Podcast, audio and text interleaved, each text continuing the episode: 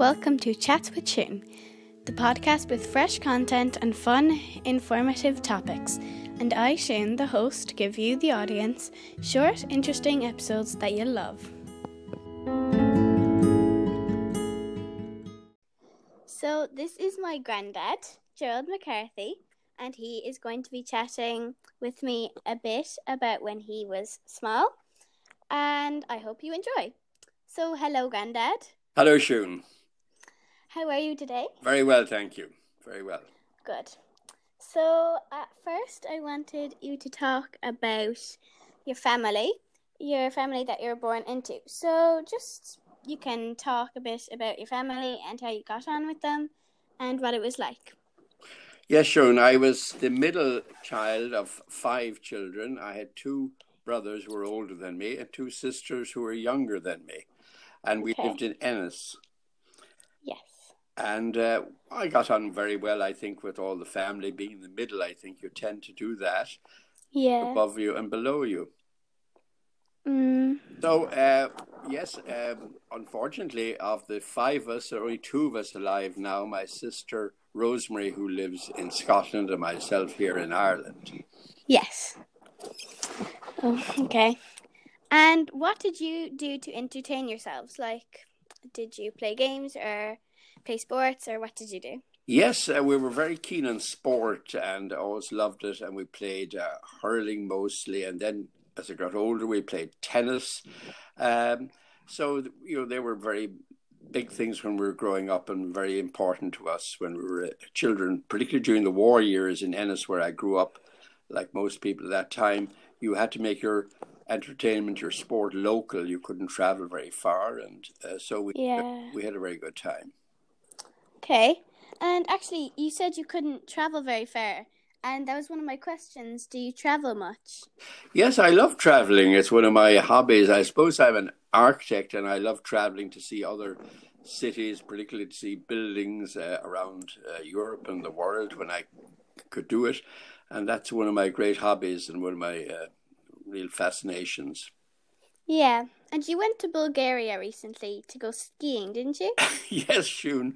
That was after not having skied for about 16 years. My daughter Derval and her husband Brian, their two children, Rory and Fia, would go every year to uh, a place in Bulgaria owned by friends of theirs. So they persuaded me to go. So I went. It was, it was wonderful. I was able to survive and not break any legs or arms. yes.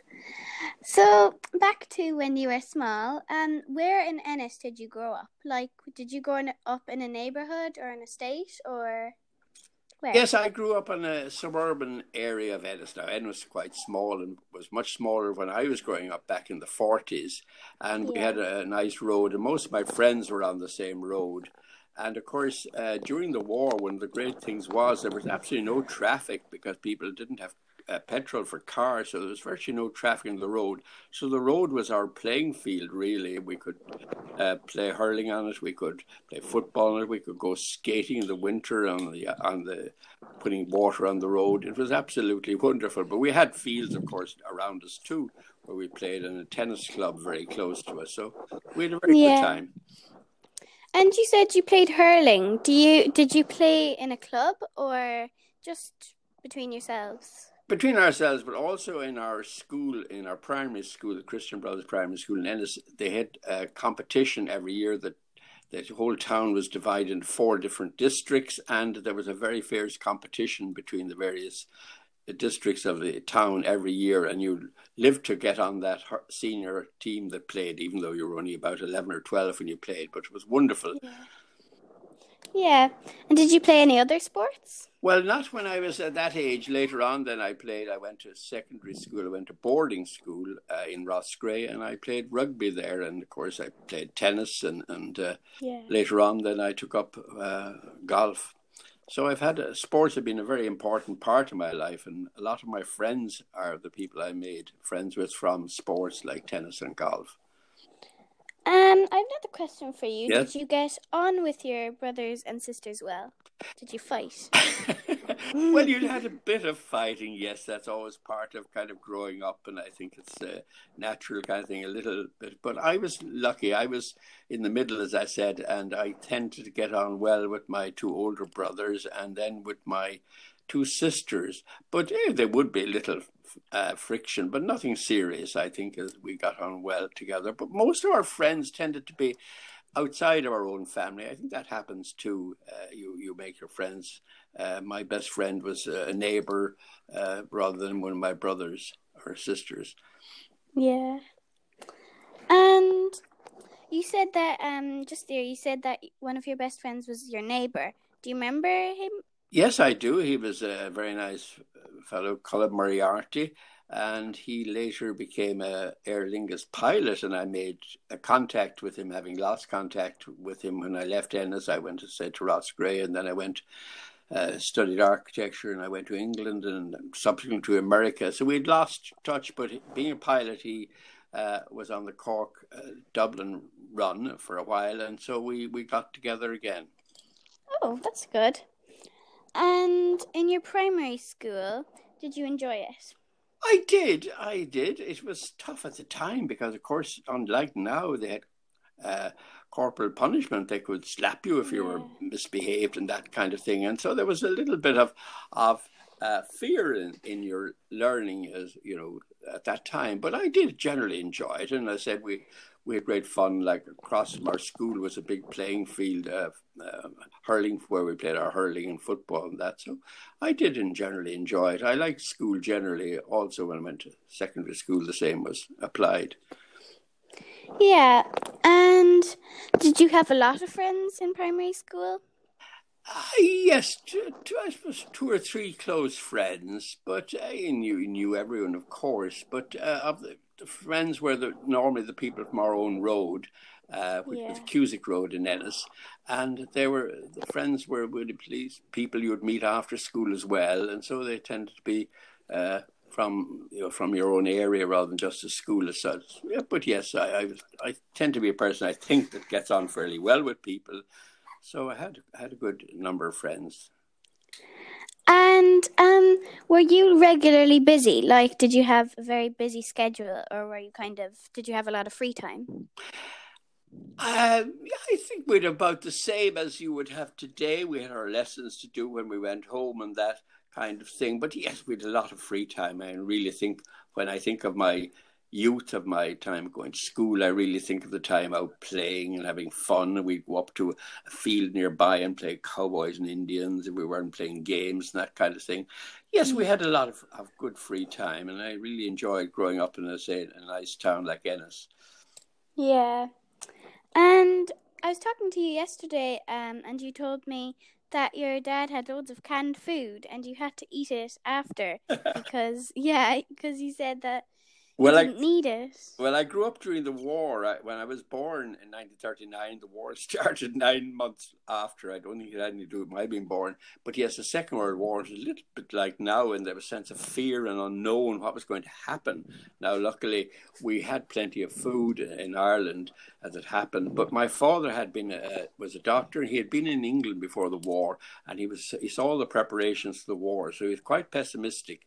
So he stocked up our house with a load of canned food, which in that time was terrible.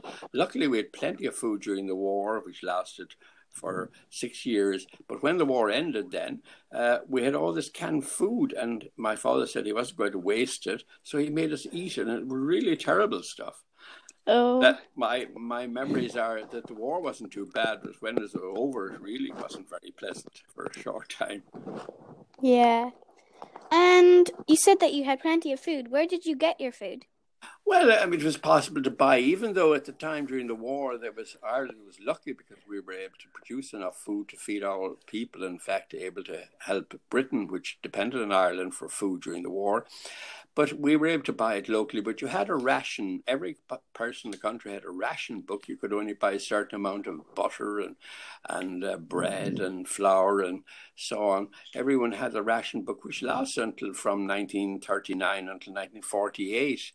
Uh, but we were lucky in a town like Ennis with friends in the country and so on. There was no lack of food, really. I think everyone got enough food during the war in Ireland.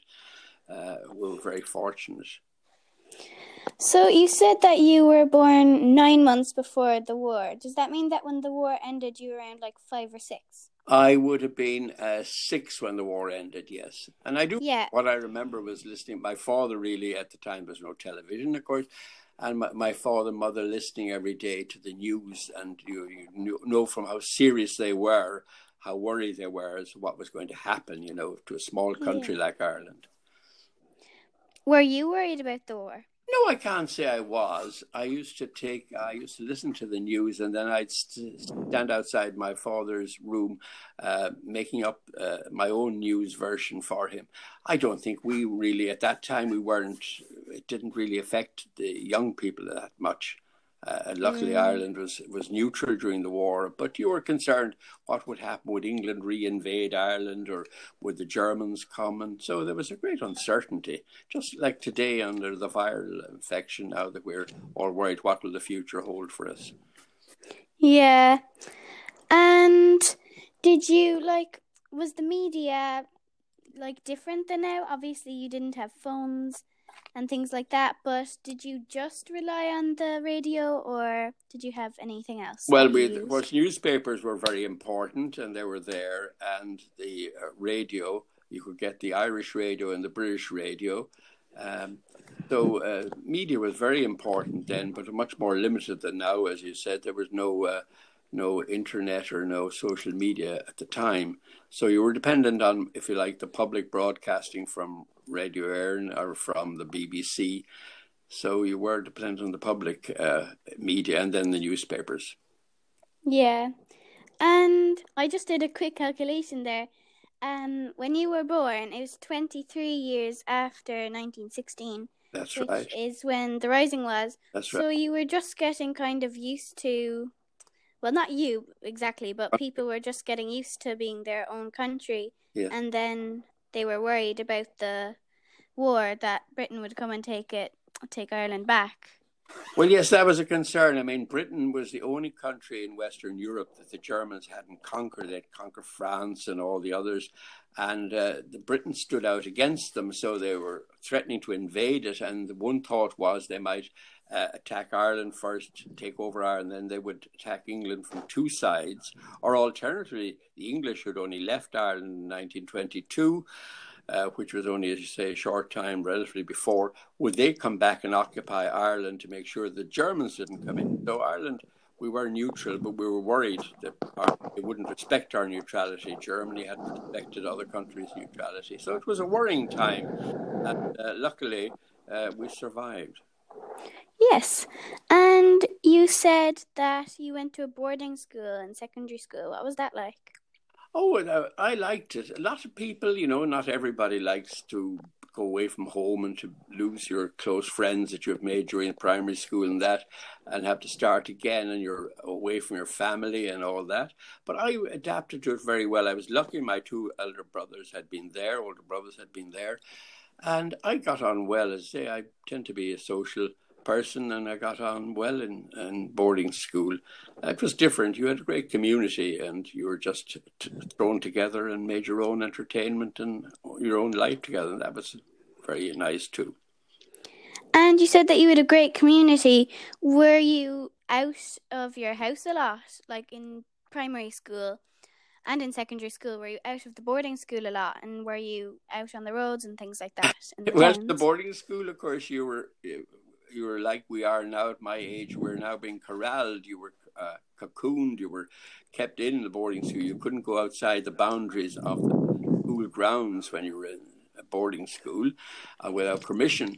Uh, so you couldn't go very far. But when you were in primary school, yes, we would wander around uh, uh, the neighbourhood. You know, it was very safe at that time. As there was no traffic virtually on the road when we were growing up and that kind of thing, and everyone knew everybody, and so you were very safe. It's particularly in a small town, but we yeah. enjoyed the freedom. And you also said that your dad was a doctor. What was that like? Well, that was good in the sense, I suppose. Really, we one of the benefits was that he had a car during the war, and no, and he had petrol because he was a public health doctor, and we he would he could take us to the seaside and that. Uh, other people, the only way you got to the seaside, if you public transport wasn't great, you would have to cycle, and people would cycle maybe 20, 25 kilometres to the sea in Lahinch or something. But having had a car gave you more freedom. He was able, he was able to take you when he was on official business uh, out to places like Lahinch or Kilkee or so on. So that was a great freedom that we were lucky to enjoy. And you said you cycled a lot yesterday. Where would you cycle usually? Well, of course, everyone cycled to school, and the whole town. I would say the whole town. I can remember people, you know, people on the Cusack Road. Everyone, whether they were a bank manager, a teacher, whatever they were, working in a factory, or whatever, everyone was on their bike, and they'd all cycle in the morning with the school children and everything like that. And it was a very equal life in a sense because every nobody was able to uh, afford anything other than what they were given in rations and so on. Things weren't easy to buy. The country was cut off, so it was. Uh, it was very harmonious from that point of view. Everyone was in, literally in the same boat, so it was good. It was good yeah. I, that time. And what was your school like? Was it a big school? Your primary school now, and did you have school books and the things? A lot of the things that we have now. Well, when I started off in primary school, uh, I went to uh, uh, it was like a preschool in a convent uh, school, and there we had not we didn't have books. We started off with chalkboards, and uh, it was yes, which was quite a change. Uh, but once you got to primary school, of course, you got books and that, but not as many as people would have now. And people just didn't have the money for a lot of books that you have now and that you uh, so it was a bit different in that way. You shared and passed on books from year to year and so on. But it was a good school. It was the only uh, boys' primary school. Uh, sorry, there was no one other, I think, in the town. So you had quite a big, maybe three or four hundred pupils. I can't remember sure uh, in it, but it seemed to be quite a, a large school uh, run by the Christian Brothers. Yeah.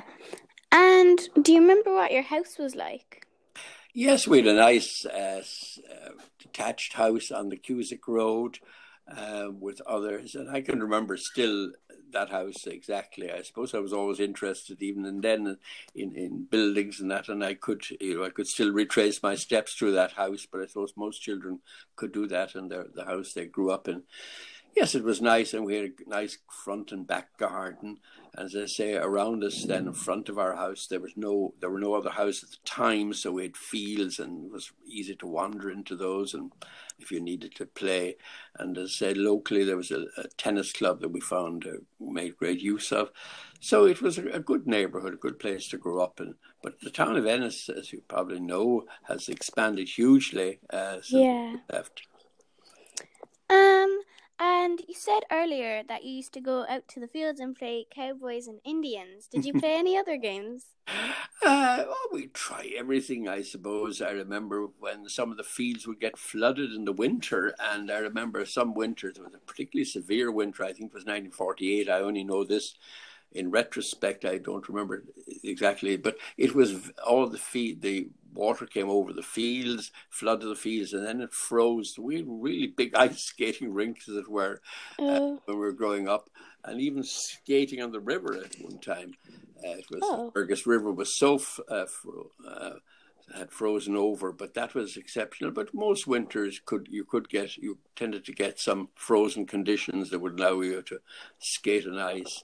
But yes, we, we made up games that we didn't have. We made a, we we set up a league playing our amongst ourselves playing uh, hurling and football, and then later on tennis. So we were. I think sport was, say, a very big part of growing up in, in uh, Ennis, as I remember it. Yeah, and swimming, um, of course, in the summer in the river. I should have mentioned that too. Oh yes. The river was close by in Fergus River, so we'd swim in the summer. So it was a good life.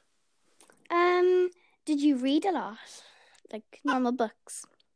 I wasn't a great reader, um, not compared now to my wife Nance, who's a terrific reader, uh, or my children I wasn't a great reader. My brother Brian uh, was a great reader. He was very serious and loved uh, non-fiction books, factual books, and he used to send me into the. I remember he got sick at one stage and sent me into the library in Ennis for books, and uh, to to his disgust, uh, I could f- found it very hard to find any books that he was interested in that he hadn't already read. So oh. by comparison, I wasn't a great reader. No. Oh. Well, I think that we have chatted a lot. We we have. I hope and... you um, found it interesting, Shun. Yes, it's very interesting. Good, good. So I am going to leave you and thank you for being on this podcast episode, and I will see you soon. Goodbye, Shun. Enjoy that. Thank you. Thank you. Bye now, love.